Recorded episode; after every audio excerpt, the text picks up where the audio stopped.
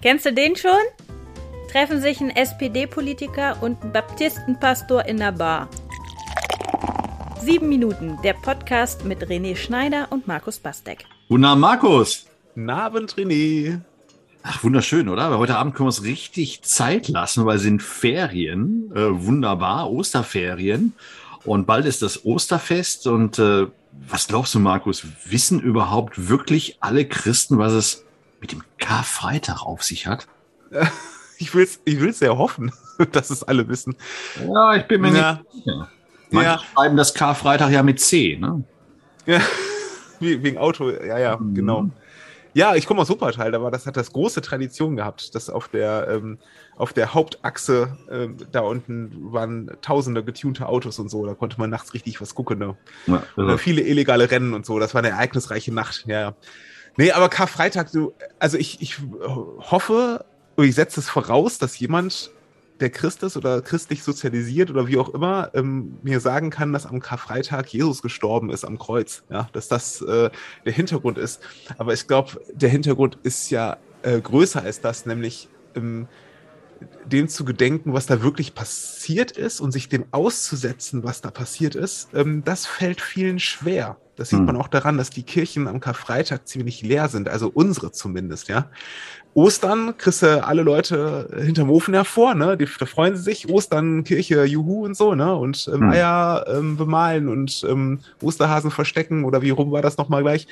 ähm, ne? Ähm, da, das ist ein Fest. Ein Fest über das Leben und ähm, Auferstehung, oder müssen wir auch mal eine Folge drüber machen, ähm, was das bedeuten kann. Oder haben wir doch schon mal eine Folge drüber gemacht, weiß ich gar nicht. Ja, Jedenfalls. Ähm, ja, ja, ist schon wieder ein Jahr her. Aber ähm, sich dem auszusetzen, diesem Todesgedanken und so und diesen, diesen martialischen Szenen, die da auch beschrieben werden in der Bibel von der Kreuzigung, ne, das fällt vielen schwer. Also der schlecht besuchteste Gottesdienst in unserer Gemeinde im ganzen Jahr ist der am Karfreitag. Liegt wahrscheinlich auch am langen Wochenende und so. Die Leute haben äh, irgendwie dann nicht so Lust, Freitagnachmittag um drei in die Kirche zu gehen. Das, ich weiß es nicht, ob es, ob es das vor allem ist. Ich glaube, ich vermute, dass am ehesten hintersteckt, dass diese Konfrontation mit Tod und Sterben und was das eigentlich bedeutet, ähm, dass das vielen schwer fällt und dass man sich davor drückt. So. Und damit auch vor dem inhaltlichen Thema vom Karfreitag drückt. So. Das ist mein Eindruck zumindest, den ich habe. So. Mag sein. Ich habe auch gerade überlegt, äh, ich bin auch Karfreitag, nein, eigentlich noch nie in der Kirche gewesen, glaube ich tatsächlich. Hm, liegt aber bei mir auch mit daran, wie es bei, bei vielen wahrscheinlich ist. Punkt eins, du entscheidest dich für einen Gottesdienst an dem Wochenende. Und bei mir ist es der immer in der Osternacht. Also den ich sehr, ich habe das glaube ich hier hm. in irgendeiner Folge gesagt, sehr zu schätzen gelernt habe. Dieses aus dem Dunkeln ins Licht. Gut ist relativ spät und äh, 21 Uhr, glaube ich, bei den katholischen Kolleginnen und Kollegen. Ähm, aber das gibt mir so richtig was. Und da hast du mhm. ja auch beides. Also du hast ja dann, dann tatsächlich das Dunkle, den Tod und dann aber das Positive, was, was für Herz, wie man hier so schön sagt, raus ins Licht. Ne? Also ja, innerhalb ja. eines Gottesdienstes von zu Tode betrübt auf Himmel hoch jauchzend. Ja, ja. ja. Ich, ähm, ich kann das gut nachvollziehen und ähm, das ist tatsächlich ähm, was, was ich auch immer wieder beobachte. Wir haben, wir haben mal an einem, an einem Karfreitag im Gottesdienst, am, wir sprechen in der Regel, also ich mache das ganz gerne so, ich spreche am Ende des Gottesdienstes am Karfreitag keinen Segen und auch mache auch keinen Ausblick auf, auf, den, auf das Osterfest. So, ja. Und, ähm, ähm, und wir haben einmal einen Karfreitag-Gottesdienst mit den Worten beendet, Gott ist tot. Und dann war der Gottesdienst zu Ende. So. Und das, das konnten die Leute nicht ertragen. Sie sind gekommen und haben gesagt, das könnt ihr doch nicht so sagen. Ähm, ähm, und es kommt doch in zwei Tagen Ostern und so, ne? Aber, aber weißt du, am Karfreitag war das so, die Jünger von Jesus haben daran geglaubt, dass er der Messias ist, der Sohn Gottes, der Retter der Welt, ja, der alles verändern will und der Messias, das war ja eine große Erwartung der Menschen, der Messias kommt, bedeutet im Judentum ja, jetzt ist alles, wird alles gut. So, ja, also alles, alles Leid und Elend, alle Unterdrückung wird beendet und jetzt wird aufgeräumt. Und der Typ, auf den alle Hoffnung gesetzt haben, stirbt. Und dann war er tot. so. Mhm. Und, ähm, und die, die wussten natürlich nicht, dass ähm, drei Tage später, ähm, juhu, jetzt können wir die Auferstehung feiern oder so, sondern ähm, natürlich, wenn du einen Menschen zu Grabe trägst, dann ist der tot, dann ist der weg, dann war's das. Und die Empfindung, Gott ist tot, alles, woran ich geglaubt habe, alles, woran ich meine Hoffnung gesetzt habe in dieser Welt, in meinem Leben, ist tot. Mhm. Das ist das Gefühl von Karfreitag. Und deswegen machen wir das absichtlich so, so hart das ist, aber wir haben die Leute damit einfach krass konfrontiert. Ne? Und, ähm, und das, was du sagst, dieses, ja, dunkel, okay, aber dann auch schnell Muss auch wieder hell werden. Ne? Ja, ja, genau. Das ist eben genau das, was, ähm, was der Karfreitag nicht ist, sondern das hm. ist schön, dass wir das Ostern ja, feiern können. Ne?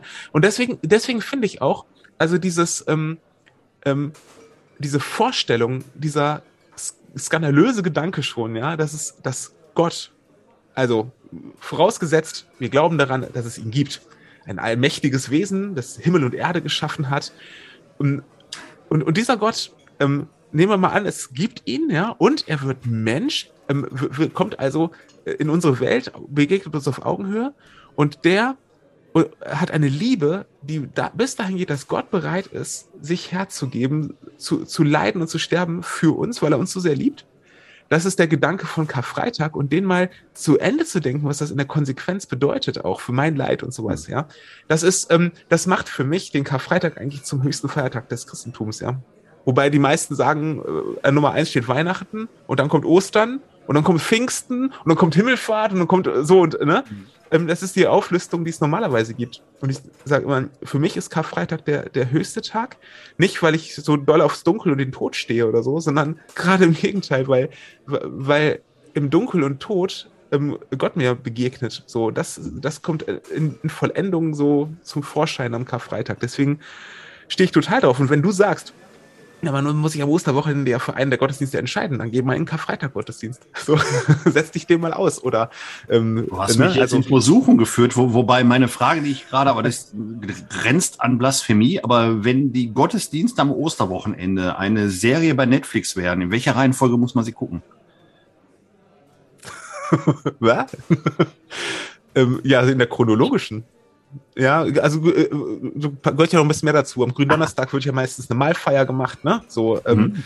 ähm, äh, so, und dann kommt der Karfreitag, dann, ähm, dann, dann kommt irgendwann die Osternacht und der Ostersonntag, ne? Ähm, wieso denn die Frage? Also, willst du da eine andere Chronologie reinbringen oder andere Prioritäten oder? Ich habe da jetzt nicht großartig drüber nachgedacht, ne? aber jetzt äh, gedacht, also mir reichte halt immer die eine Folge dieser Serie, nämlich die am, äh, am Samstag, um dunkel ins Licht, beides drin zu haben, sozusagen die Zusammenfassung ähm, des Ganzen, wenn man jetzt so will, das ist jetzt wirklich so. grenzt an Blasphemie, ich verstehe das schon, aber. Ähm, nee, dann guckst du ja nur den Trailer sozusagen. Ja, der, Zeit, der Zeitraffer im Grunde genommen, ne? Alles ganz dunkel und grauselig und dann, dann wird's hell, ist ja auch episch. Also die, mhm. zumindest bei den katholischen Kolleginnen und Kollegen, ist ja der Gottesdienst in der Osternacht episch. Das habe ich, glaube ich, in der Folge äh, zu dem Thema schon mal gesagt, Ostern. Uh, wenn alle Heiligen dann, ne? also alle Heiligen äh, nochmal, ne? Äh, bete für uns, heiliger Antonius, bete für uns und, und äh, die, die ersten Mal habe ich gedacht, was passiert denn jetzt? Ne? So eine halbe Stunde irgendwie geht. Ähm, aber es hatte was und äh, ich werde aber jetzt nochmal äh, meine Taktik überdenken fürs kommende Osterwochenende und ähm, mir vielleicht mal den Karfreitagsgottesdienst anschauen. Ausprobieren kann man das ja mal. Ne? Du kannst natürlich auch in beide gehen oder in alle drei oder wie auch immer. Völlig verwegen. Natürlich auch möglich. Ne? Das wäre eine ganz verrückte Idee. Darüber sollte man jetzt noch beim Bier sprechen. Markus, ja. ich gebe einen aus heute. Ah, das ist aber nett. Super, dann nehme ich, hier, dann nehm ich ein Fässchen. dann lass uns mal mit dem Fass anstoßen. Kabaut's. Prost. Prost.